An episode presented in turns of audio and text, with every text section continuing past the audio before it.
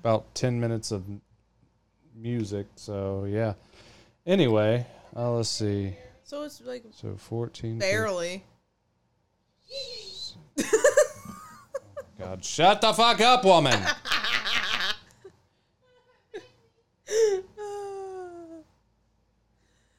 oh, good. I'm having fun. Fuck you and you and you. All right, here we go. Welcome to the only podcast. Never mind.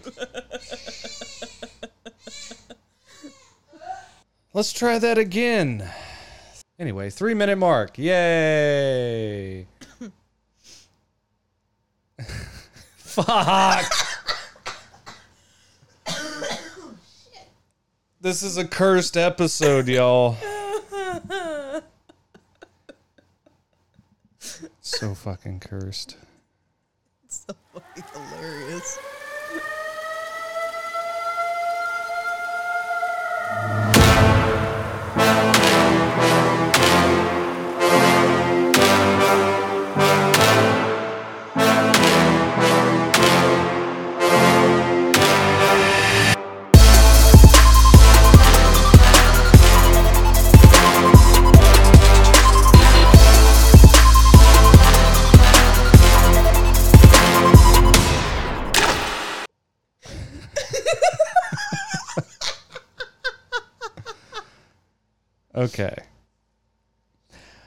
Welcome to the only podcast where we are crazier than the life you deal with daily. This is the Madhouse, and we present you group therapy. I'm Joker, and I'm joined by my co host, Jordan. Hello, everyone. Fuck, what an intro. I'm dead. Oh my god, what the fuck? This is what happens when we don't do this for two weeks. Yes, it is. 14 fucking days it's been since our last one.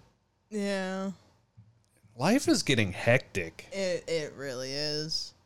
Like, I've just finished editing and ready to post two episodes ago. Yeah.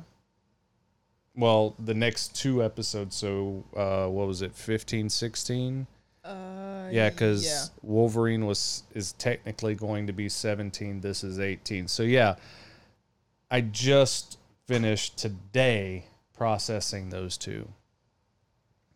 And haven't even gotten the transcript yet for them, nor have I sent out one for anybody. but here we are. Thank you, Suga, for the lovely follow of the podcast channel. Um, but yeah, so here we are. So for those of you joining us, this is Madhouse Presents Group Therapy, where we talk about anything that is geek or nerd. Um, in Jordan's absence, one time I started talking about the Star Trek universe, and currently we are on the X Men cinematic universe. We have covered six movies so far, up until this one. Hold on, I got the list. What am I talking I know. about? I was gonna say, wait a minute. I'm about to count this off, but like, you have the whole list right there. I have the list. So let's go back. All right, so that's Phasmo. Oh yeah, by the way, if you're just now joining us, uh, we also have a YouTube channel where you can go check out past vods minus one that I, or because I haven't uploaded it yet. But all our past VODs are going to be available on the YouTube channel. You can find us by looking up MHP Group Therapy on YouTube. Uh, also, on all your audio devices, you can uh, find us there. Do you remember any of them, Jordan? What the movies? No, the um, Oh, the l- platforms. uh iTunes, Spotify, Red Circle, Twitch, Radio Public, Radio Public, and the Stitcher. and the Stitcher. Okay. Yeah, no, those are the only two I actually didn't know. Okay, so yeah, this I did know is the other ones. so currently on YouTube. There's uh, the coverage of five movies, plus our when Owls was with me uh, when we did phasmophobia stuff and just talking about ourselves, which we just need to do an episode one day where you talk about you because you haven't really introduced yourself to the audio listeners. No, not really. I just kind of just So popped up out of nowhere. Yeah. So one of these days on an offshoot, we'll get you over here and do that Yeah, and just record it and bullshit. we can do that. Just have a bullshit one because we haven't had one of those in a while. No, we've been very like task oriented. Yeah. Yeah. Anyway, so today we'll be talking about Days of Future Past. Um, previously, the last one we did two weeks ago was The Wolverine, which was the standalone movie for Hugh Jackman playing the character Wolverine or Logan, um, which played off of X Men Origins storyline. However, this one is really where we're starting to see the variation in the timeline from the old cast to the new cast. Yeah. And this is actually the only one I think that has outside of Logan and Xavier. It, it's the only one that has both sets of characters in them, like Yeah. uh, Charles, Eric, Storm, um, and then of course Logan, uh, Kitty. mm-hmm. This is her last appearance as well. Bobby.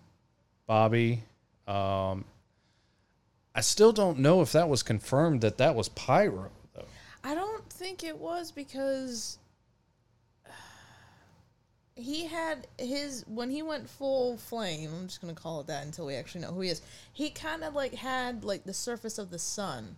Like, so more kinda- like um, the Human Torch from the Fantastic Four. Yeah, but I just I don't know. Sunspot. That's his name. Sunspot. Looked like the surface of the sun. Yeah. Okay. Okay. Yeah, there we go. All right. All right, so um, we're gonna do this one different. We're not gonna be as structured, and we may jump around a little bit, just trying to fit all the pieces together. But we're gonna talk about kind of our favorite spots in this movie because this was the first time you said you've seen this was tonight, Yes. and we had to jump around for time purposes. which is fine because we we basically watched like the the major like the Mm-hmm. important stuff. Yeah, we watched. Uh, I tried to make sure that when we jumped around, it was all the main uh, turning points in the movie that made the the story plot kind of stick around. Plus, of course, we've Yeah. got the wiki as usual um, here. Yeah, so if we miss anything, it's probably right Yeah. right there.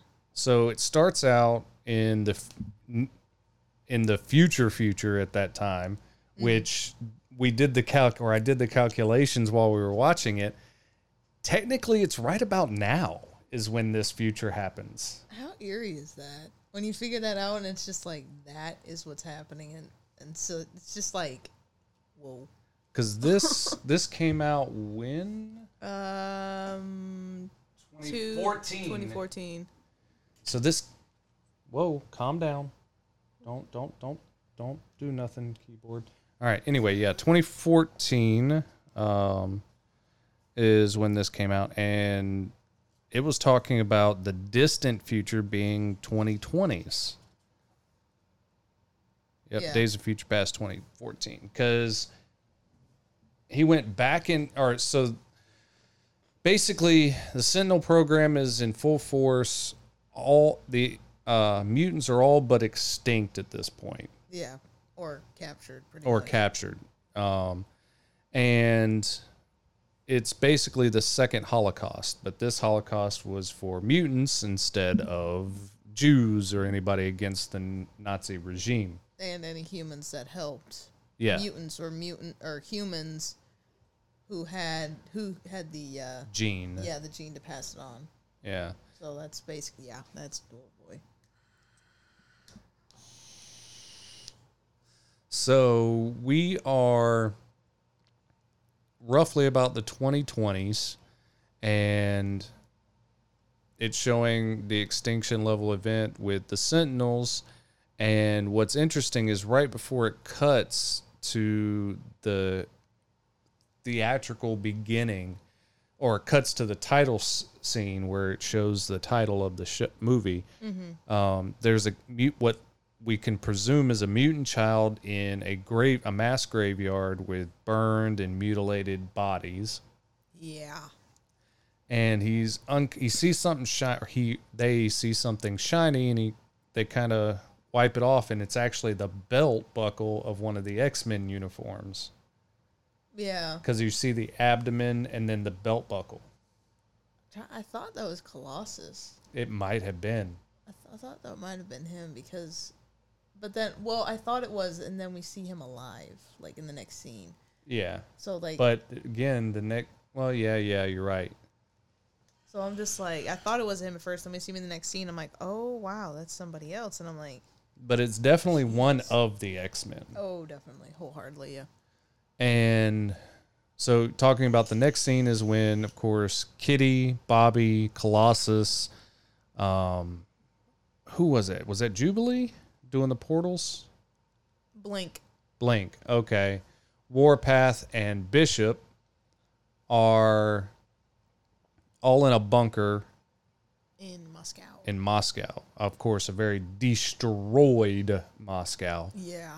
Um, and then the drop ships from the Sentinel uh, batch come in, drop three Sentinels, and find them in the bunker. Uh, Kitty and Warpath are running off to get into a safe. Was No, that that was um it Bishop? Bishop. That's right. Warpath was the one with the streak across his. Like, That's right. I forget that they did that to him. Okay, so Bishop, who can absorb energies, Yeah. and um, turn or basically push it into a gun of sorts. Yeah, I don't know what his deal is, but I'm very curious. So anyway, he they run off. Him and Kitty run off into a safe, and she persists to use her one of her abilities mm-hmm. to push him back. I think a Few days. I think they said it was, excuse me, a few days and warn him, but it takes a minute. And in the process, Colossus is the first to die Yeah. because this ver- or this generation of Sentinels has Mystique's power, right. and they can absorb or mimic powers. right. But one thing that's different that I don't remember from the later versions of the Sentinel army is that they can communicate that across each other. Because it showed that when Yeah. when they were fighting uh, Sunspot and Bobby, Yeah. Iceman, one absorb or the one that was fighting Bobby transferred that power over to the one that was fighting Sunspot, and they used the opposite power to each other. Yeah. But whereas the one that was fighting Colossus just absorbed his power Yeah. and used it on it on Colossus himself. Yeah. So that was interesting That was interesting because I remember from the comics they when they they weren't more Borg in their collective mind, but they were singular where they could absorb the power for themselves, and the more powers that they absorbed, um, then they became a more powerful Sentinel. That's where we get the mega uh, Sentinel that is all famous in the in the yeah. face and everything that we recognize. Yeah. And that was why I was like, wait, even when I first watched this movie back when it was um, a thing, I was like, wow, that's crazy. yes, fun fact the guy who plays Iceman, has a twin who is in the DC stuff.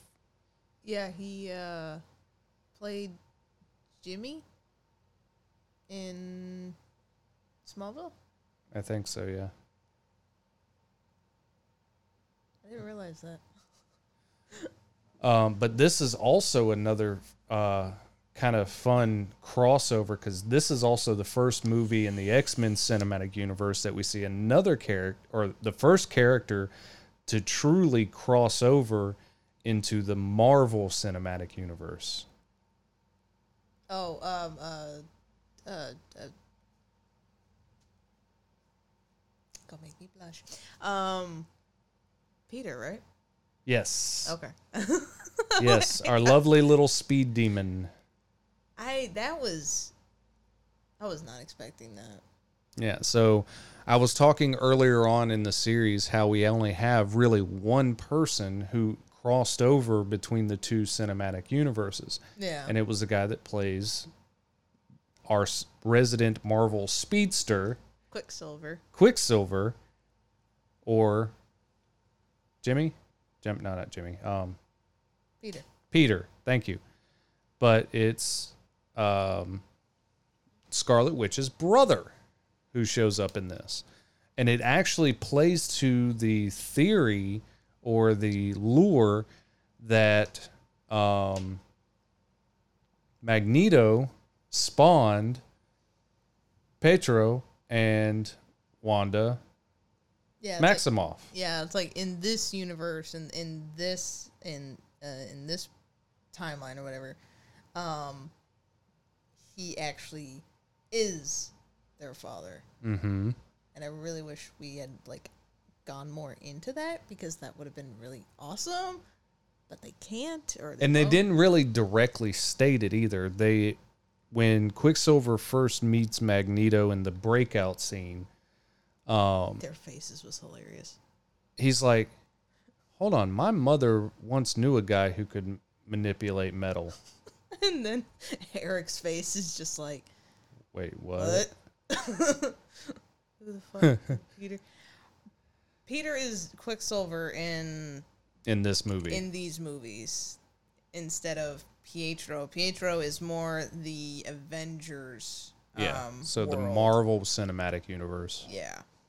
But um, they call him Peter here, and so it kind of plays to that lure that exists of Magneto is their father.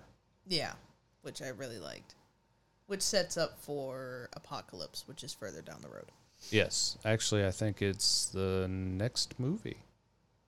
I thought Deadpool was next. Oh yeah, Deadpool one is next. You're right. Deadpool and in the in the Apocalypse, release. right? Yeah. All right. So the breakout scene, the breakout scene, of course, um, this is following currently the timeline after uh, First Class Yep. Or the events after First Class, where what five years? roughly, yes, Okay. So we tried to do the math for it. Yeah, we tried to do that math. It didn't work out so well. Anyway, um,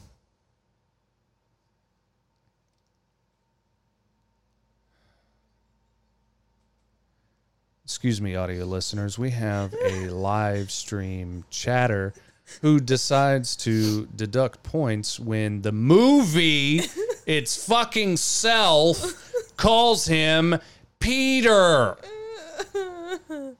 yeah, Peter Maximoff. We will call him Bob. I got my phone out for a reason. Oh, that's why I got my phone out. My name is Jim. Fucking gri- Anyway, so breakout scene. Yes. All right, so in this, um, in the times leading up to here, before they send Logan back, Mm-hmm. um, Magneto is accused of killing Kennedy. Right. And in that, uh, he is imprisoned in the concrete bunker underneath the Pentagon. Right. So they've got to break him out after Logan goes back and finds out that Charles is using Hank's serum, Serum. Mm-hmm. that gave him the ability to walk, but also took his telepathic abilities away Right. or his mutant abilities in a sense. And he's got to do the whole spiel where he convinces him, blah, blah, blah. And then they're like, how are we going to get him out? And then that's when Logan talks about Pietro, Peter. Peter. and they go to his house, they drive to his house, find him, and um, convince him. So now they're at the Pentagon. Um, oh my God, the Pentagon scene was hilarious because they start out as tourists, Yeah. and Hank's got a little gray box and broadcast Show tunes. show tunes to the security uh, team, which is hilarious. And I thought, I thought that was absolutely ingenious. It's just daytime TV back then in the seventies. And like when all that is going on inside that office and they're like screaming for maintenance, there's the one guy. There's just one just guy chuckling. who's just enjoying watching this. And I was just like, I love it. Mm-hmm. So now we are. They get him out.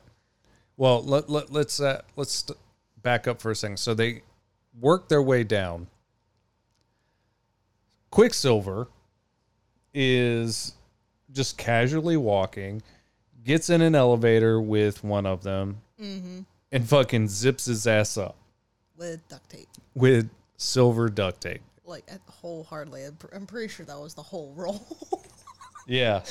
Like, It had to be. It fucking had to be the whole role. I mean, that guy had been about what six foot something, and like the entire like 200 like yeah, pounds. you like head to toe basically, except for like his forehead just covered.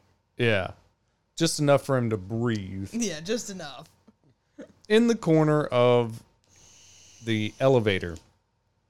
Now, what what was hilarious is he walks in, nothing's amiss. And then as as he slides the tray down into the cell, the glass and concrete cell, which is interesting enough because they they say it was there was no steel in this, but the common practice for pre 70s like pre-war Yeah. for this bunker was still to use rebar and rebar is steel because you can't just do solid concrete because they were worried about um, vibrations from nuclear blasts they were worried about earthquakes all this other shit It was concrete, sand, and something else. Because I know they were giving um, uh, Hank and Charles were giving a description of where he's being held, and I know that it's like It- sand they- and concrete and everything. But they said no. Well, he said something else, but I can't remember what it was. Yeah, but that that was what threw me off was because during that time in the 40s because it was post World War II Yeah. When they allegedly built this bunker, it would have had rebar in it. But see, that's the thing. Fiberglass wasn't a thing back in the 40s and 50s. Hemp rebarb. Eh.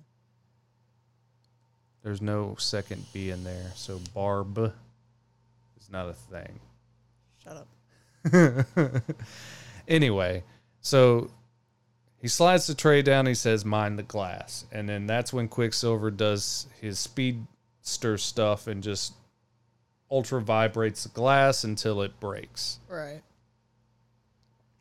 Now he uh he goes in. He's like, "Here." He's, "What are you doing?" He's holding his head. Yeah. He's like, "So you don't get whiplash." He's like, "What?" Whiplash. that was great. It was like, damn, They had, they had some brutal. they had some really good funny scenes in that that played off like just perfectly well. Oh yeah. They they did really good this movie. Well, I think that's why they brought him back in um, WandaVision was because of his how well he was liked during this. Oh, wholeheartedly, yeah. It explains it though why they brought it back, and it's just like perfect. All right, so they wait for the guards. And they speed past him, of course, get back to the elevator, and that's when you see Eric like almost throwing up. Yeah. He's like, oh. It's like, don't worry, that'll pass. That'll pass. And then, of course, first thing when the elevator opens, they see uh, Eric sees Charles. He's like, "What?" And then, of course, Charles just goes in for a sucker punch. That was good. That was a good one That was good. because you can see he's not used to being on his feet anymore, Yeah. and he's definitely not used to physical violence because he was such a pacifist. Yeah. That was good. So, um, they get past that part, and then guards show up, and then the infamous Quicksilver scene in the movie where Charles can't use his powers because the medicine or the uh, drugs haven't worn off yet. Yeah. Because, like, at first, you know, Magneto's like, you know, saying, Charles, Charles frees him, and he goes, I can't. Yeah, so that's when Magneto throws up all the kitchen kitchen stuff, all the pots, pans, and everything, and then Quicksilver uh, starts his super speed uh, scene where he's running around the room and doing stupid shit. Like, I, I love how it's just, like, just touches one guard's cheek. And it ripples. And, and like, as soon as everything comes up, it sends him flying. Like, Oh, just the yeah. Basic, just, just a little bit of force, and it's like, boom. Yeah. And so I was like, damn, that's awesome. So now we are out of there and let's see. I think this goes over because they're talking about what Raven's going to do at one of the meetings where she's in the normal timeline, she's going to kill um, Trask. Trask, little midget guy who develops the Sentinels. Well, instead of that, they interfere, and Magneto actually shoots Raven Yeah. In the leg. in the leg. And they still get her blood because she bleeds on the.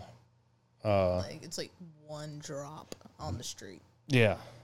But that's uh, it's enough for DNA, and I know, right? the 70s was right about the time DNA was starting to be developed or understood. Yeah. So they um What the fuck are y'all talking about? us. Pretty much us. Oh my god. Fucking idiots, I swear. Anyway, um so we get in into it and they are they are um now separated because they had to split from each other after that debacle Yeah. of a scene. And as they're trying to recollect, Magneto runs into Raven, or Eric runs into Raven in the subway. Mm-hmm. And she's about to kill him. And that's when she finds out the truth about uh, Logan being uh, sent back. Yeah, the future what the future will be if she does what she is hell bent on doing. Well, m- mostly it was more of the reason why Magneto decided to try to kill Raven. That too. Yes. because and then it's like it doesn't really matter now because they still have your DNA. Yeah. But I love the the chemistry. between the two actors. Yeah, well, between well between the two of them, between Magneto and Mystique, like it it because from first class to this, we don't see or hear anything until afterwards. So when we see them together again, and go and you know Eric goes, we haven't been this close in a long time. Like the the chemistry between them went farther than what we had seen. Like we knew there was admiration, we knew there was like chemistry building mm-hmm. in first class, but it just like grew. Even more so. Yeah. So I kind of like how that went. Oh yeah. Yeah, they just added on to what was already there. Yeah. Now, when when that separated, I actually was doing something else. I can't remember at this point, but Came in here. yeah, because I was getting ready. I was setting all this up. So you should have had. Uh, let's see, where is that? We I think it went to Oh, he went back and got his helmet. After that, Yeah, he went to get his helmet and because I think this was at not at Trask, but at the Pentagon, wasn't it? yeah, cuz I made that comment of he was just there and now Yeah. he's back. So he got his helmet. You saw Angel's wings. Yep. Um Havoc's chest piece. Yeah, because uh, Alex is was in Vietnam, Yeah. and he had better control over his powers because he was able to. When they first met the young Stryker during the Vietnam War, he used his energy out of his fist to um, to knock down Stryker when he was about to kill Mystique. No, when Mystique was about to kill him. Oh, that's right. She had the gun. She took the gun from him. Yeah. So yeah, that was an earlier scene where before Mystique met up with everybody, she was actually going to kill Stryker when she was trying to release uh, Toad, Poison. I can't remember the Poison's guy's name, but the one with the I want to call him like Nuke cuz he had the yeah the, the, nuclear hazard yeah uh, the biohazard. yeah, the biohazard tattoo on his hand and it moved. But his major tattoo was on his face, which was a, a crow or a raven type crow on his face in a tribal style. Yeah. He um he was also shown as an older version in the 2023 Yeah. uh, Holocaust style. Captured along with everybody else. Yeah, because he had the marker on his on the back of his head, or the I guess the beacon. Yeah, I guess to suppress his powers. Yeah, and then you could see the tattoo on an old man's face. Yep. And then another guy, I don't know what his deal was, but like his eyes changed to like and they got fully- sick. No, that was no. Oh no, he was able to manipulate them. Like they passed out or something. I don't know if they actually ended up dying, but like they like his eyes went black and then their, Their eyes, eyes, whoever he was looking at. It was two of them side by side, so it's probably his attack or his abilities probably limited to range. Yeah. So, but he was able to um, control them for a brief moment, and then they passed out. Yeah. Um, then, of course, Alex Summers, Toad, Biohazard, I guess, and then the pass out one. And then whatever his name is, I don't know what. I don't Yeah. know who. I don't know who he was. Yeah. That was the last time we saw him. Yeah, because it was at the first scene as an older version, and then that was the last younger version in this movie. That was Biohazard. Yeah. Yeah, The other one, he like he had like spikes coming out of his head. yeah, like a porcupine. Yeah. Now he was in first class. One of them were, other than Toad. It was Toad and one other one. No, I'm saying one of the other ones outside of Alex and uh, Mystique. Yeah, in the church scene, the cathedral scene, they were in there. No, that's a different guy. Are you talking about in Last Stand? Yeah. No, that's a different guy. You sure? hmm Because the one you're, ta- I know exactly who you're talking about. I called him Porcupine, but uh, like his name was Spike. but that's all he could do was spikes come out of his body and his face, and that was it. This guy had something to do with his eyes, and it did something to somebody else, but he did have the spikes come out of his head. But I know exactly what you're talking about. Okay. His name was Daniels. Which one? Which? Hmm, hmm. All right, so that was at the beginning. Now we're back. Let's come back. Let's bring it back a little bit. Let's go back to the uh, Paris Accords. So this is where the timeline deviates Right. because Raven was supposed to kill Trask, and that's what was supposed to jumpstart the program.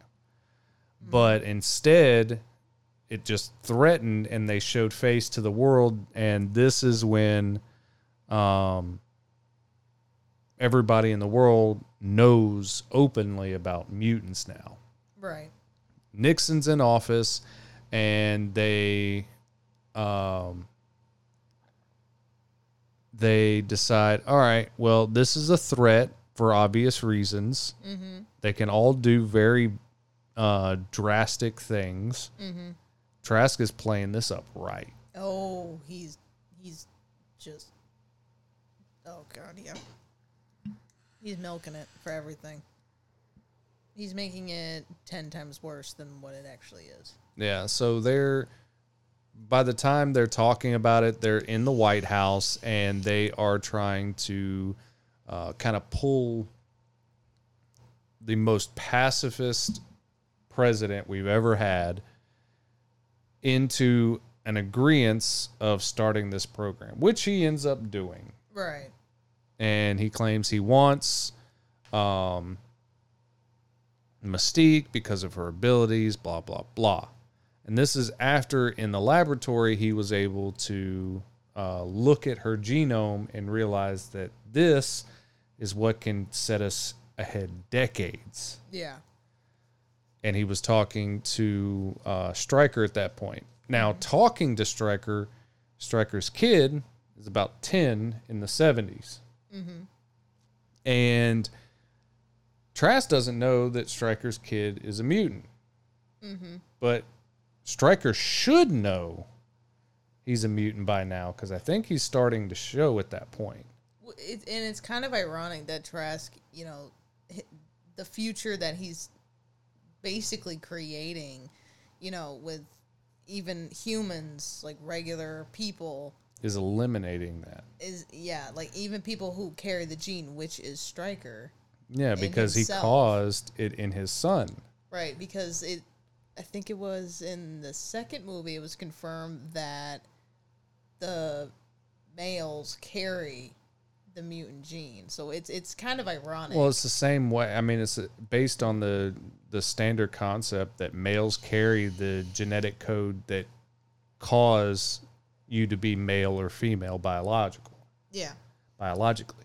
So that's what they're playing off of is that same concept that the male carries the gene and the male how the male genome affects the child in the embryoed state is what causes them to be who they are. Right. And Trask has no idea. So either Jason's abilities hadn't come through yet or Yeah, because he didn't really seem concerned when he looked at Trask and was like, "You really hate mutants, don't you?"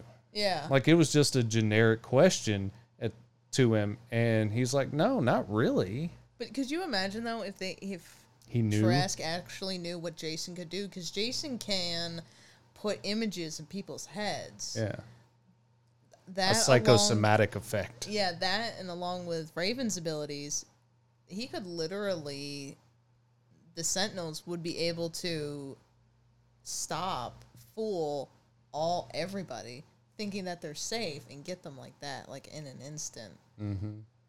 So I'm thinking that Jason's powers hadn't, Developed. co- yeah, developed y- yet to that point. Yeah, because typically in in the X Men universe, their powers don't really show until puberty anyway, Yeah, cause, unless something tra- uh, drastic happens. yeah, because like Charles, his started when he was nine. Yeah, and that was confirmed during this movie because that's how Logan catches his attention. Right. He, they started when he was nine, but he didn't start to understand them till he was 12, Right. which conflicts with first class because he didn't look 12 in first class when him and Mystique or Raven first meet. He might have been small for his age.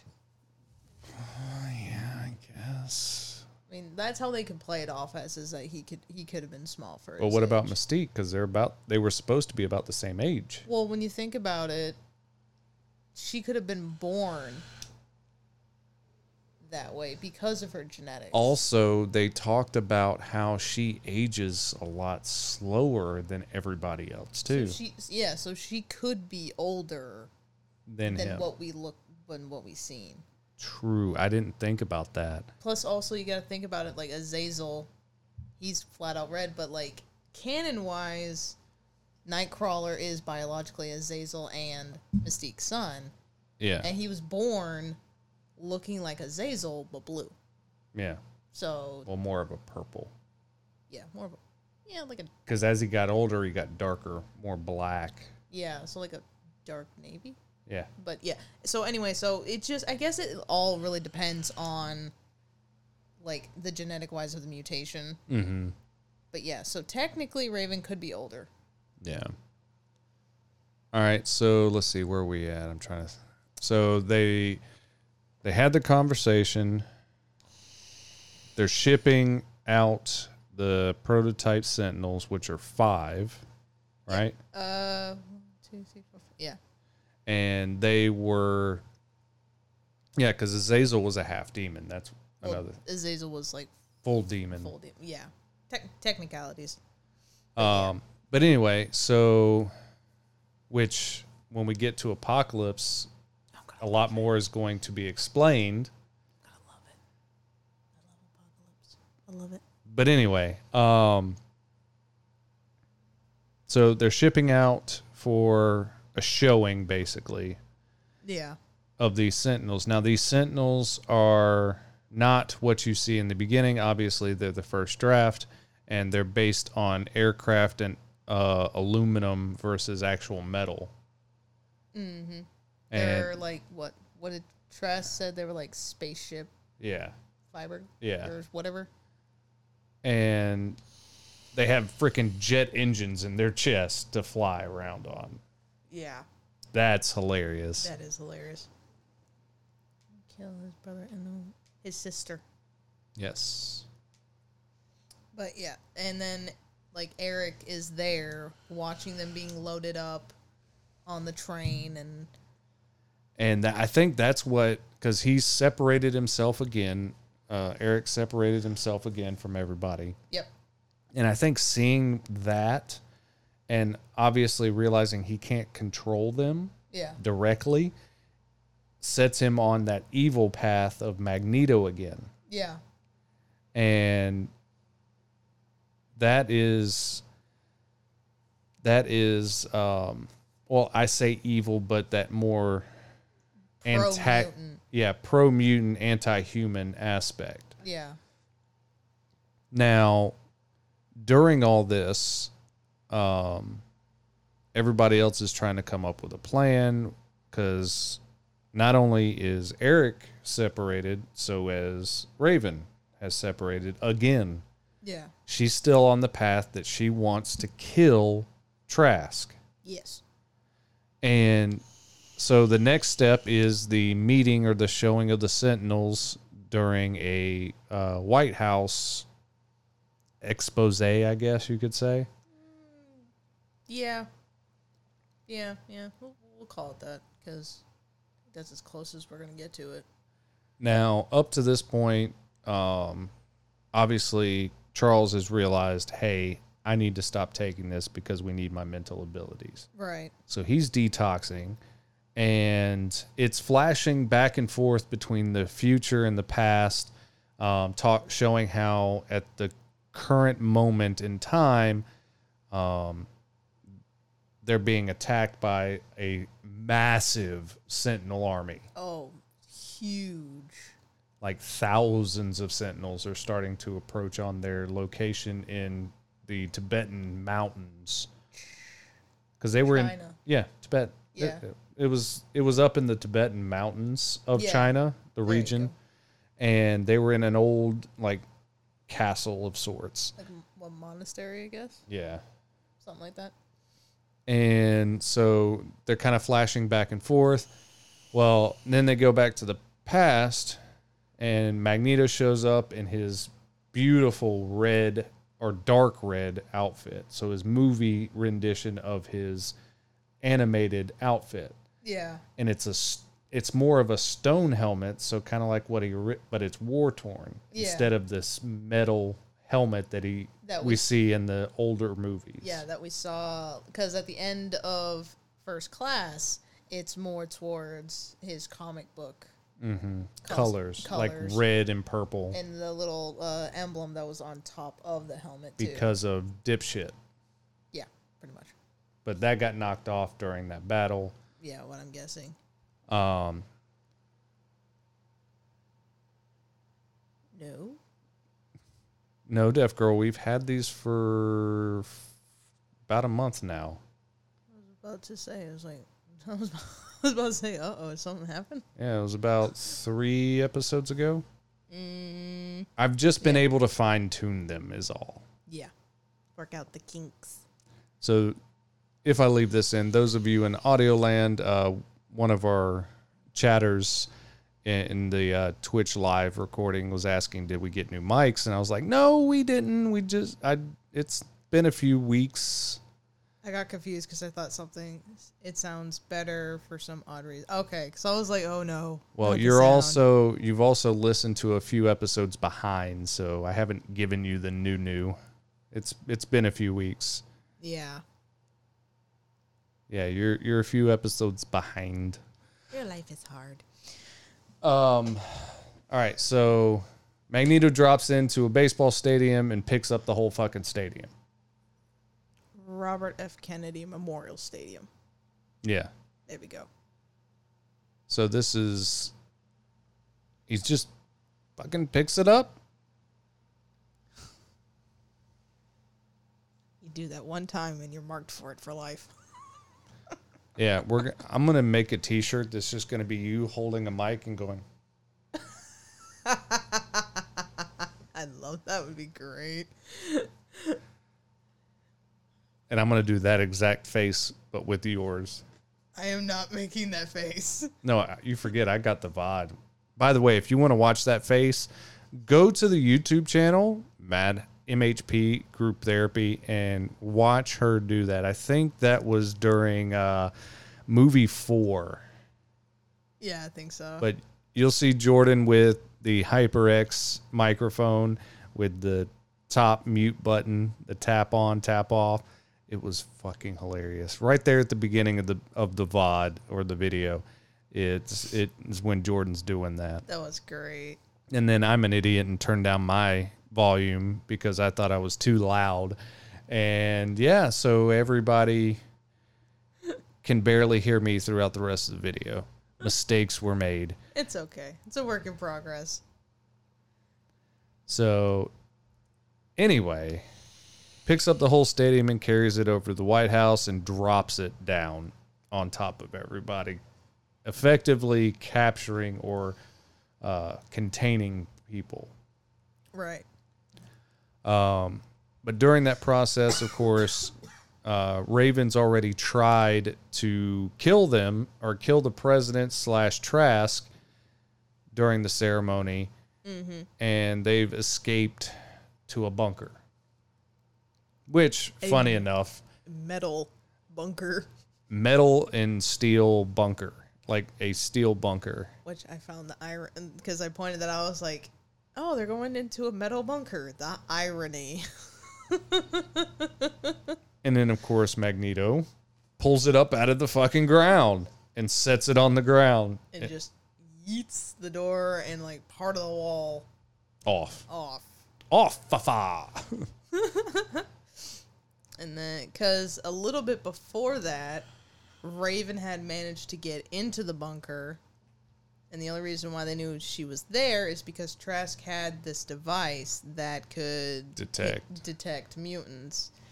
And so everyone, you know, pulls out their guns and the guns fly to the roof because Magneto is in the process of pulling it up out of the, the bunker out of the ground, which gives her time to go after Stryker because Stryker had The only glass gun in there. exactly. Because while they were being pulled out of the ground, he pulls out his glass gun and is trying to shoot her. But in the nonsense of being shifted around, um, she was able to elude for a time. Yep. And I think when they pulled off, when he pulled off the door, when they grounded it, basically, um, she ended up being rep, or Nixon. Yeah. She She doubled as Nixon. because ever because when you see Nixon walking out, everyone looks to The real at- one. looks to the real one like wait hold up and they all just like turn and look and see him there and then like you see basically a mutant protecting the actual president because she wasn't there to kill Nixon. She wasn't there to hurt anybody else but Trask. right But Magneto was threatening the president. all of them yeah So she stood in and protected Nixon or the president, and that's what made everybody change their minds kind of. right But the problem was is the one thing that was tying all this to make it uh, stick to the future was Logan. Well, during the battle before he pulled up the vault, he sent Logan flying into the river with like covered in rebar, like Yeah. rebar all throughout his body. So he's sitting there drowning yeah in the river. Now, of course, it's Logan. He can't die, die, but well, he can die, but he can come back, and we found that out in the Wolverine when he pulled the bug off his heart. yeah He died, but of course, he regenerated because of his ability. right But um, before he passes out, because he's sitting there drowning very slowly, apparently yeah um, all this other stuff is going on. And when they flash to the future, while he's drowning and in pain from all that and be, his conscious being transferred, he ends up stabbing Kitty. Is that bef- It was during that portion of it. I thought that was before No, it was during. oh okay He did have another part where he was in pain that his claws came back out. Right but he was able to he was able to remember think happy thoughts and they went away. But it was and they strapped him down too. They ended up strapping him down. But between the pain of the rebar and the drowning he broke the straps and ended up stabbing her. Yeah. Um, now it wasn't vital organs so she was slowly bleeding out in this process. Right. And she couldn't hold on for much longer, but they needed they needed more time. Yeah. And when um when he got down there or he's down there drowning, they're up there fighting and what's happening is it's trying at this point they're trying to convince Magneto not to kill. Mm-hmm.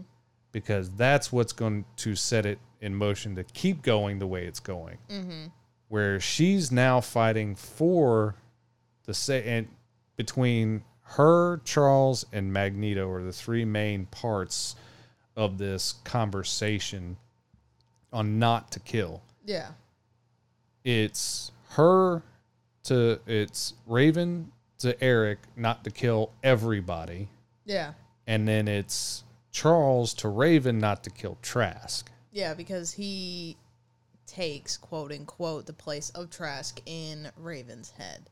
Yes. Because at this point she took I think it was Stryker's gun she had. Yeah, she ended up getting it. Yeah, she ended up getting it, shooting Eric in the neck, just enough to knock him down. Because he makes a comment of "You are always you were a better shot," and she goes, "I still am," which just proves she didn't want to kill Eric just to stop him from what he's doing. And so, and he's already he's still pinned or he's pinned underneath uh, some of the structure from the Charles is yeah, yeah charles is is there Yeah. So when all that goes on after because we see Mystique actually use her flexibility, her fluid movement that we see in the older movies. Mm-hmm. And so once she knocks down Eric, she turns around with a gun in hand and points it straight at Trask.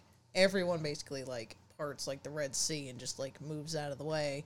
And then in turn we see Charles, you know, trying to convince Project her, himself project himself and try and can try to convince her not to kill him. not to kill. Because now it's back on her again now that they've subdued Eric. Right.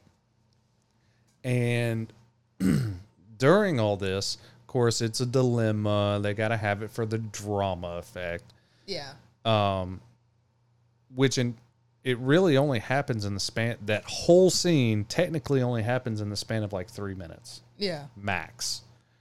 Um and eventually she puts down the gun. I think eric flies off. Yeah, because they he knows that if he stays, he's he's basically dead. yeah one way or the other. Yeah, because technically he's already killed a president, yeah. Though technically he didn't mean to. Well, he wasn't trying to. well there it wasn't clear in this movie, in this movie. Now the the Apocalypse? comic books talk about it more or in depth of what actually happened. I think it's mentioned in Apocalypse. I I think it is mentioned in Apocalypse, uh, but it's still not exact. It's the accusation of him killing. right. Um, and So he flies off does Af- yeah he goes away. after well after Mystique takes off the helmet. Let's let's be clear. Yes. At this point, he's still wearing the helmet. So after Mystique drops the gun and starts to walk away, Mystique, you know, takes off Eric's helmet so that way Charles can take Control over, him. control him. So basically, all he really does is use Eric to move the structure, metal structure that is on top of him. yeah, and then 'cause- that's when because Hank can't get it. He tried. Him, because he had injected himself with like five syringes worth of serum because the sentinel was on top of him. yeah, So after all that, Eric flies off. Um, Mystique walks away once again, and the future is changed. and then of course, well, it was about to not be, but Logan held on long enough in that his conscious. He held on to his conscious long enough before he passed out that it was set in stone. The Sentinels in the future had already broken through the masses after killing Storm, uh, Colossus. Colossus, Ice, Sunspot, Bishop, because Bishop was one of the last ones, and then it was They went ham on her, man. Oh yeah, Oh, and the Warpath. Warpath. Uh, he was one of the first ones to die in the future version. Colossus was the first one. They tore him in two, That's right. and then it was Warpath. But anyway, semantics, semantics. Yeah. So the last one, of course, was uh, Magneto uh, dropping everything in front of the doorway. Yeah. He pulled everything wreckage from outside and he pushed everything from the building in on it. So it was a double barrier. Yeah. And then they're working their way through it. Bobby goes to the door, freezes it. and stands like he's constantly freezing it. They break through, kill him, Yeah. and then it's really just Magneto, which I don't think they were able to kill him off before it was changed. No, they didn't, because he's sitting down on the ground, and like him and Charles kind of have like a moment, you know, like all this time fighting when we shouldn't have, and blah blah blah, and so they they have their moment. They recon like fully, fully Reconcile, with each other, and it's and then it changes right as they're about to destroy everything. yeah, the last four of them. Yeah, Yeah, because Kitty was still technically alive, but she was dead one way or the other. yeah, Um, but and then everything disappears, goes back to normal, and then we flash back to the past where Logan wakes up in the other consciousness or in the new, New norm, timeline. Yeah, the new timeline, back in the past or in, In the, the current, in the Yeah. current, at the school. Um, he's at the school in his room. He walks out. He sees everybody at this point. Literally everybody. Scott, Storm, Jean. Jean. Hank. So he didn't kill Jean. He has that memory in his head that he killed her Yeah. and she's alive. I think she was actually the first one he saw. No. It was Storm, Scott. No. He walks out of his bedroom and he first sees Bobby. Okay. Because at this, because okay, so before the timeline changed, Bobby and Kitty were together. yes. So once it cha- And Rogue comes back. That's Yeah, right. so this once was it the com- last appearance of Rogue. right, so when he sees Bobby, Rogue makes a slight appearance of them holding hands. Blah blah blah. So he's walking down and he sees Storm with some students, and then Hank walks down in a suit, all blue. Yep. He stays in his beastly form. and he says, you know, hello, Logan, star enough late, aren't we? And then he walks further into the school and sees Jean, long red hair, perfectly healthy, and he can't believe it. So he goes to touch her, and then out comes a hand right on his wrist, and he Scott. and then there's Scott and some really nice, cool looking glasses, like Yeah, they they were the modern Oakleys now with the red tint lens. Yeah. And so like and he goes, Some things and Logan goes, Some things never change. And like Jean's like concerned because Logan's like in awe that he's seeing them because he's never nice to Scott and he goes, It's good to see you, Scott. Yeah. And it's just like Are you okay? Are you are you good? Yeah, like she's not. She's still using her non-intrusive, trying to figure out. Okay, I want to figure out what's going on, but I don't want to be intrusive. Yeah. So then, you know, he convinces her I'm fine. She leaves and goes up, and then he walks up to the professor who is alive. Because and obviously knows what happened no, he actually he didn't realize it at first. at first because he's like, you know, when you know we, you know, uh, when Logan walks in, he says, you know, we did it, and he's professor goes, did what? And and he goes, shouldn't you be teaching a history class? And Logan's like, history, and it's like I might need a little help with that, you know, from 1973, and then it clicks for Charles that oh yeah. we you know it's like oh god i can't remember what he said but he go he basically says we need to have a long conversation mm-hmm. so but that was and then it goes back to the past Yes, where Raven pulls him out of the river.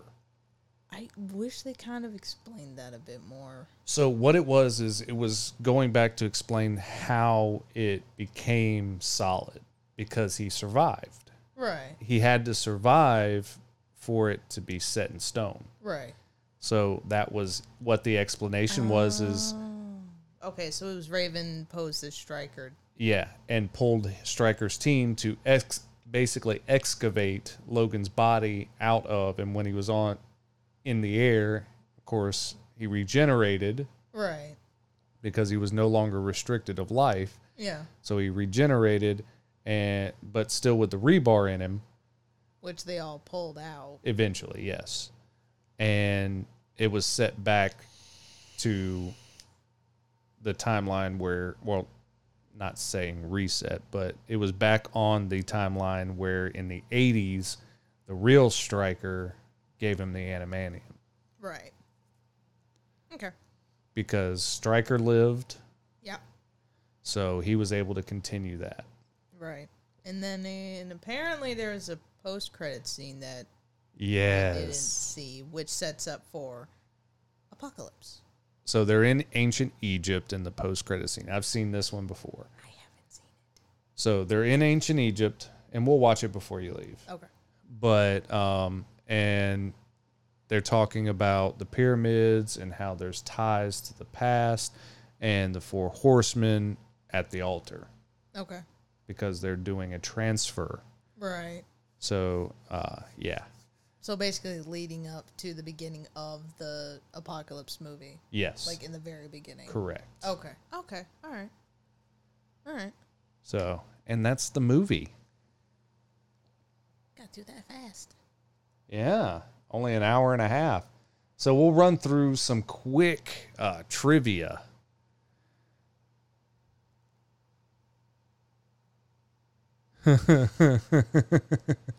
No, no, it cannot. For our audio listeners, I got a question, and let's just say the answer is no.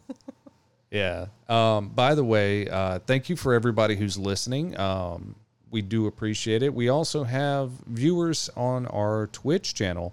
Um, we do this. Hopefully, we can continue it regularly during Wednesday nights. Not next Wednesday, and I'll tell you why off.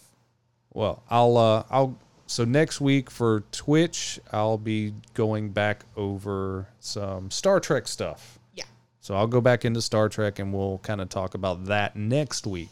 But fun facts. So it says at the around the 18 minute mark, i.e., when Logan goes back in time, Yeah. his consciousness goes back. Uh, it was scripted that he would show up in boxer shorts. So 1970s boxer shorts. But Hugh Jackman, being an Australian, I love it.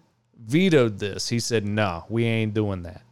Because in Australia, if you're next to a really good-looking girl, you're going, you're not going to be in boxer shorts or even briefs or anything at all. So that's when he was naked and showed his ass when he went back. It was kind of funny because um, Baby Mama made a asked if said like this is probably the first movie we've seen him without a shirt, and I'm like, no, no, there was a scene.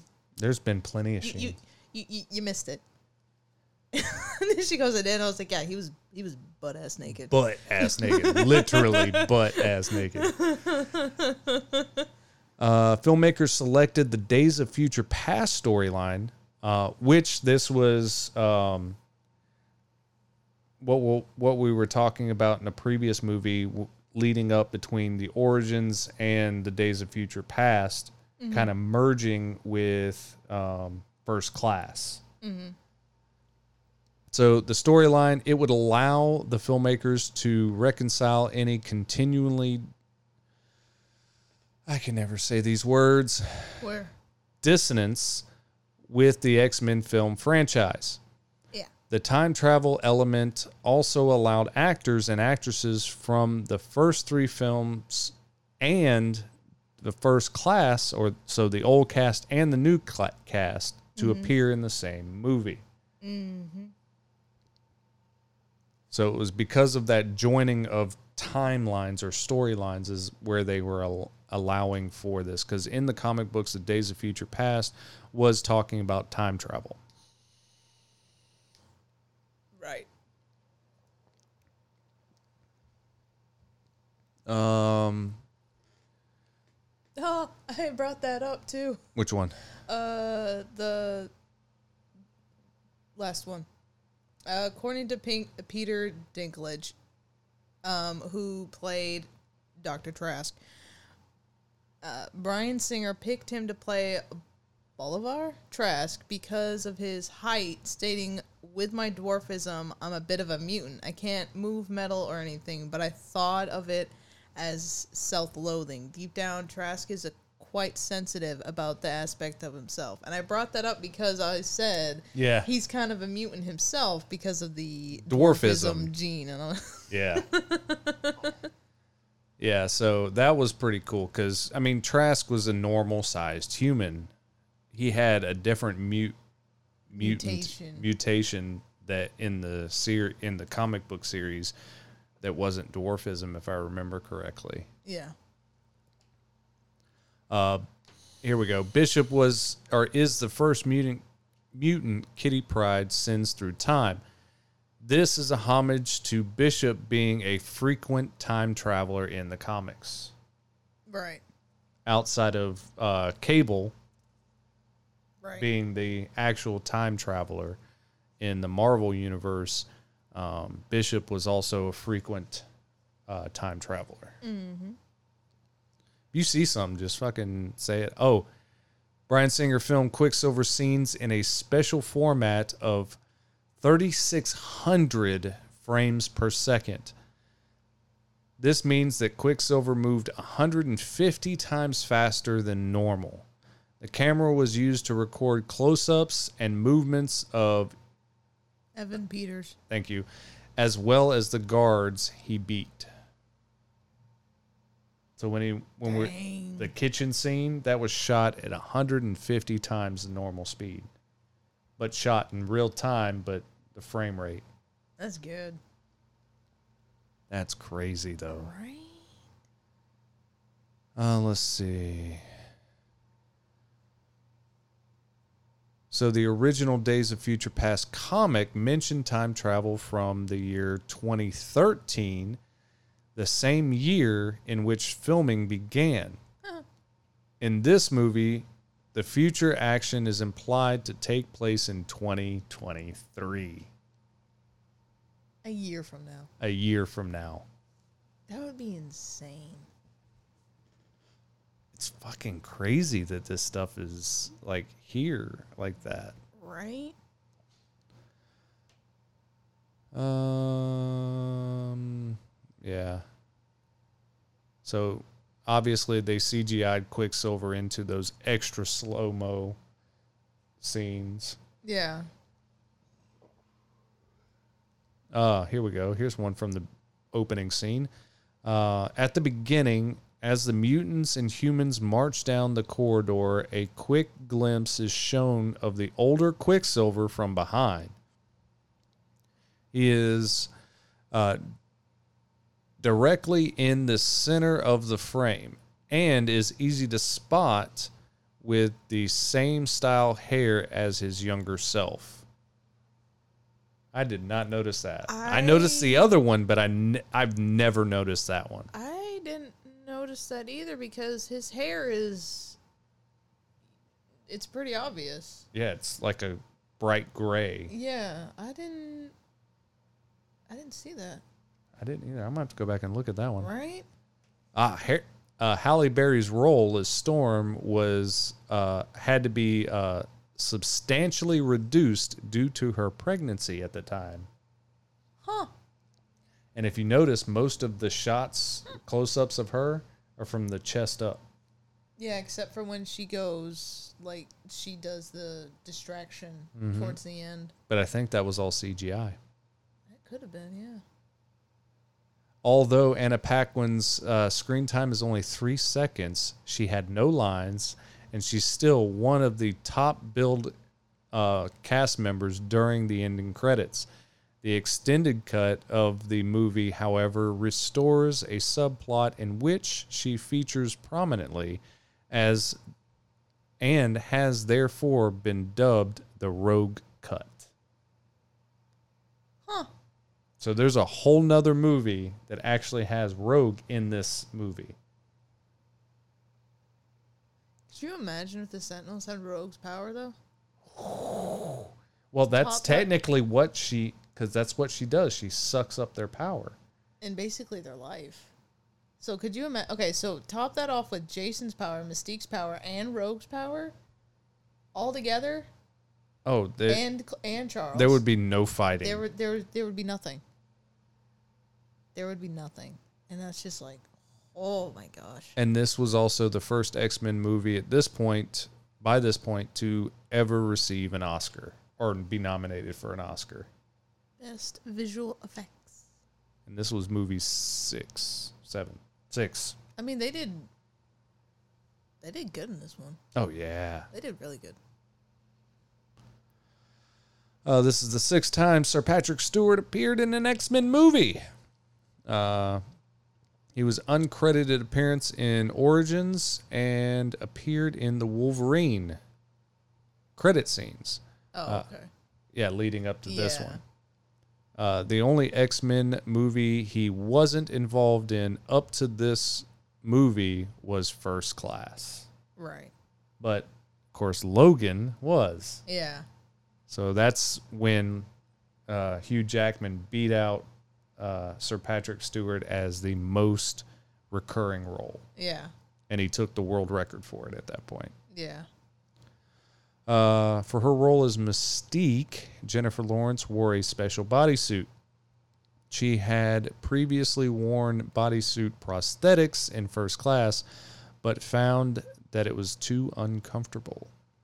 Uh, you know that would that would kind of explain why we don't see her movements like the old movies in first class. That would explain it. Because if that's too uncomfortable, she wouldn't be able to like move. Well, I think in the first one it was just pieces like over certain areas and then the speckled pieces throughout and if she moved too much, they'd fall off.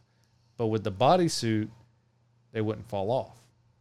I'm glad that they chose something different because we got to see Mystique as Mystique. Mystique in with the new cast. Yeah, very um, acrobatic in her movements. Yeah. Uh, let's see. Wait, what? Talking about this one? No, at around one minute, an older version of Ink is who you pointed out. The guy Ink. There we go. is visible in the mutant internment camp scene early in the movie, which you pointed out, which we saw. He's accompanied by an older version Of. Sabretooth. The fuck? How did I miss that one? I'm trying to figure out. Well, because think about it. The last movie that we saw, Sabretooth, it was he looked Origins. yeah, but you know he had the sideburns, the short hair, short brown hair. Now we go to the older movies. He looks more like his comic book version. Yeah. So Very when burly. we, you know, the hair, you know, so when we're looking, we're thinking of origins, not because he could look like more of his, burly self. yeah. So Damn. that would. Exp- I'm have to like look back at this. Yeah. Just- I'm just saying because like holy crap. Evan Peters described Quicksilver as someone who talks quick, moves quick. Everything else is very slow compared to him, or yeah, compared to him. It's like he always he's always at the ATM waiting for the dude in front of him to finish. That's hilarious. I like that. there was a life-size Sentinel um, built for the movie.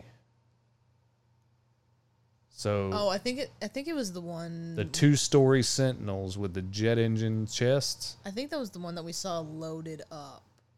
Like, Yeah, I think yeah, because it looked real. It didn't look CGI like the rest yeah, of I them. think that one was the one that was being loaded up.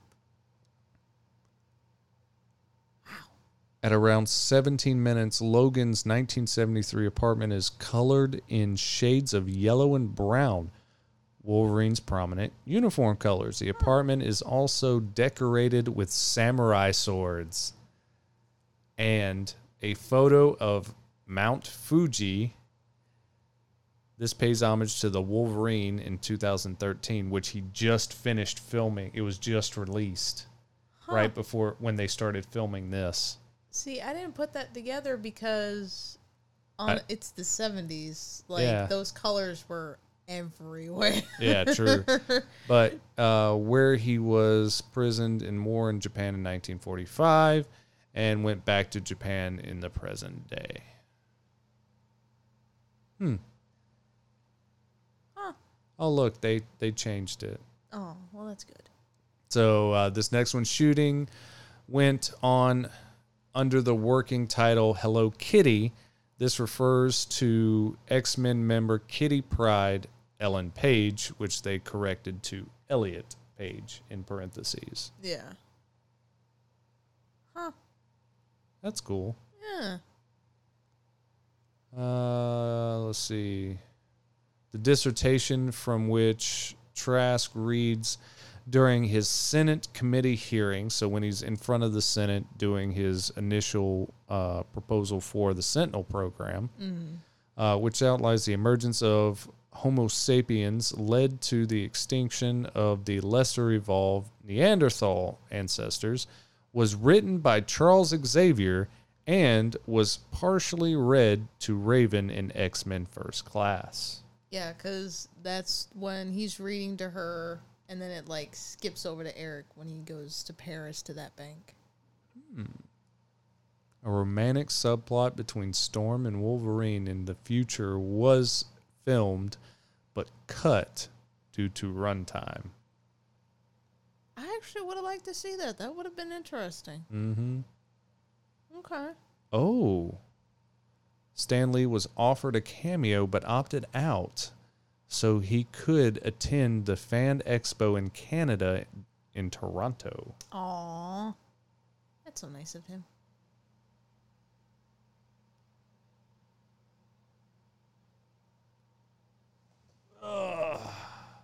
This is the first X Men movie where Professor X wears something other than his trademark suit. Bryan Singer felt it wouldn't work for the professor to have a suit in an apocalyptic future, which makes perfect sense. Yeah.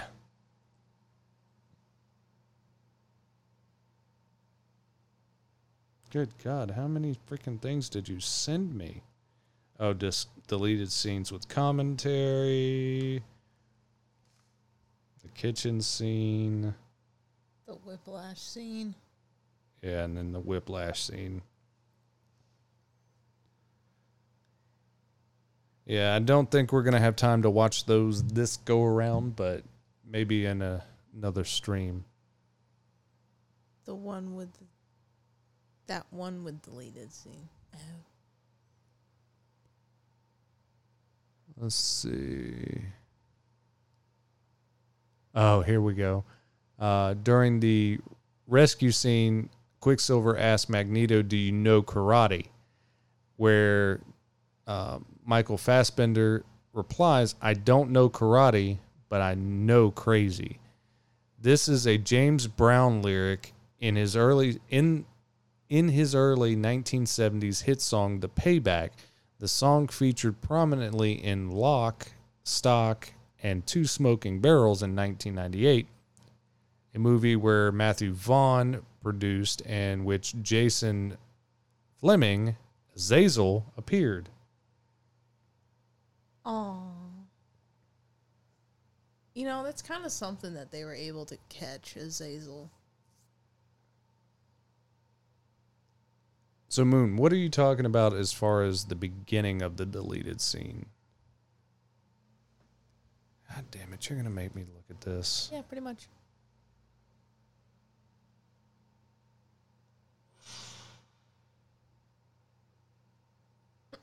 I'm just like, yeah, pretty much. For Jordan. Farewell, to Logan. As long as your back memory connection stays up, the past and present will continue to coexist.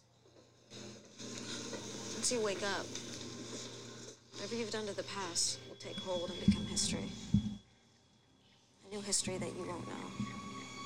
You'll be the only one who remembers this world, this war. That's all you remember. You'll be a stranger in a strange land, my friend. Well, that wouldn't be the first time. That is true. How long do I have in the past? I don't know, I've never sent someone back this far. I'll hold on to you as long as I can. Or until the Sentinels find us. They always do. Good luck. So I want to start out. That wasn't um, Blink that said that in the actual movie. What? That was Bobby that said they always find us. No, Blink did say it too. She did? Yeah. I swear it was Bobby that said it last in that particular setup. Oh, this is the love scene. When I make it, if I make it back, I'm the only one who's gonna remember any of this, right? And I won't have to miss you. Oh. Oh. Damn! Hello. All right, so uh, go find that one. Hello. All right. Giga I D. wish they kept that. No shit. That would have made. Oh man, that would have made him seeing Storm like so much more. mm-hmm. Oh, I hate it when they take out scenes. So during Magneto's fight with the presidential guard towards the end of the movie at an hour and a half, um, there's a painting behind him. The painting is Eugene Delacroix's Liberty Leading the People, made to commemorate the 1830 French Revolution, a symbol of rebellion. That fits. That that that fits. Uh, when fighting the Sentinels in the hour 40 mark, Colossus pulls off his super super dive attack from the Marvel vs. Capcom video game. They gave homage to the video game. I didn't see that. I don't remember it either. I, I don't. I don't remember seeing that.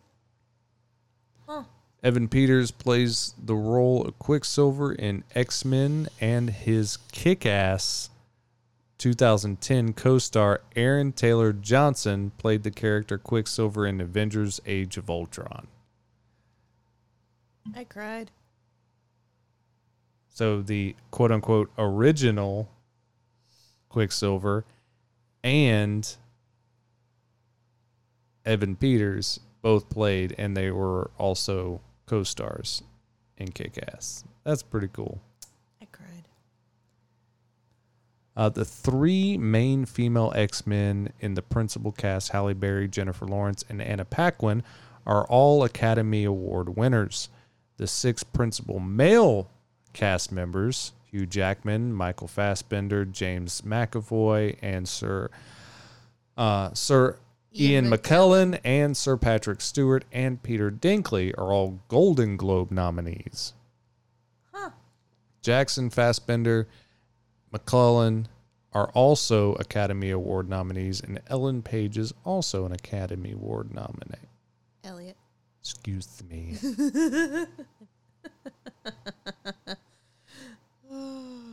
Angel Azazel, Riptide, and Emma were originally going to return, but when the filmmakers decided to go with the Days of Future Past story, they had them all killed off. Oh well, that sucks. The film takes place in 2023 and January of 1973. How can it be in the north in January and not snow? Like Oh yeah, they are in DC in in January. DC in January. Like I'm from Maine here, people. So like I know in January there is snow everywhere. yeah, everything above uh Virginia. Yeah, Virginia up. It is. It is snow. And, if it was like 19 spring, some early summer. Yeah. What looked like you, you you don't see that. you don't anywhere. You don't see that anywhere. oh my gosh. Uh, this is the fourth adaptation of Christopher Claremont's uh, Days of Future Past comic. It had previously been adopted for X Men the animated series in '92, X Men and the or Wolverine and the X Men in 2008, and the Superhero Squad show. Oh wait. According to Simon Kinberg, the mutant scavenger is Nate Gray, the X Man, thus making his first live action appearance. Nate Gray. Where is this at? Uh, right underneath what you just read. So right Nate- here. Yeah, Nate Gray. Like Jean Grey, Oh, the little kid that found in the, the that found the belt, the X Men belt buckle. yeah. Okay, I'm guessing Jean Grey's kid. Uh, I know. Ca- I know Cable is supposed to be Scott and Jean's kid. I don't know about what. Trask is an anagram of Stark, aka Iron Man. Both make weapons in the Marvel universe. I didn't put that together until just wow. They are sneaky, sneaky people. All right, let's scroll down. Let's get one of the last ones, and then we'll uh, close out and raid somebody. Unlike the majority of the Marvel films in existence, the film, this film, is a rarity in comparison to them, since it doesn't end with a huge action scene like most of the MCU films. Instead, it is a relatively smaller and far more dramatic action piece when the Sentinels attack the monastery in the future and Eric attacks the White House in the past. Well, well, well. in the Rogue Cut, there will be a time, or Charles says there will be a time when they, obviously the X Men and the Brotherhood, are all together.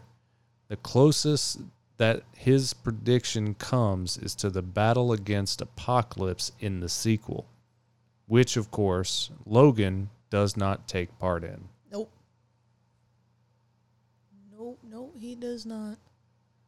The movie marks the second time the former U.S. President Richard Nixon has been depicted in the comic book movie adaptation. The first was the alternate history DC Comics by Zack Snyder Watchmen. Hmm. That- That's crazy. I know, right? I like Watchmen. Watchmen was a good movie, though. I like that one. During the unveiling of the Sentinels at the climax of the film, when Charles freezes Raven disguised as a Secret Service agent, her pose resembles Sebastian Shaw when he is frozen by Charles in the submarine right before he is killed by Erik in X Men First Class. I didn't pay attention to that either. Mm, it was kind well, Raven was kind of like stuck with like her hand like reaching for a gun, whereas Shaw was frozen with his hand outward, reaching for the helmet. So I mean, I can kind of see it. I thought she was frozen with the gun out because she was like, "Get out of my head."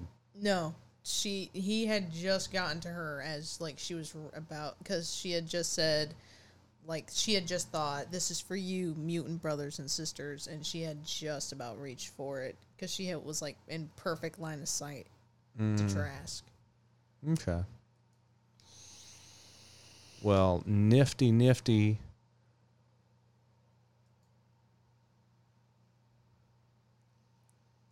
I'd be able to send Jordan a list of Jean Grey's kids. Top ten. Oh my. I know some of them. I just don't know all of them. It's been so long since I've actually looked. They fucking like rabbits. Oh my god, aren't they? Everybody got kids somewhere. Go check us out on YouTube, Twitter, obviously also on Twitch if you're not watching us live when we do our recordings, all of which you can find us by MHP Group Therapy. You can also find myself and Jordan occasionally um, on Twitch. Mine is NLMP. Mine is Unreal Style TTV. So go check us out, guys, and we will see y'all some other time. Keep those smiles beaming. We love you and have some fun.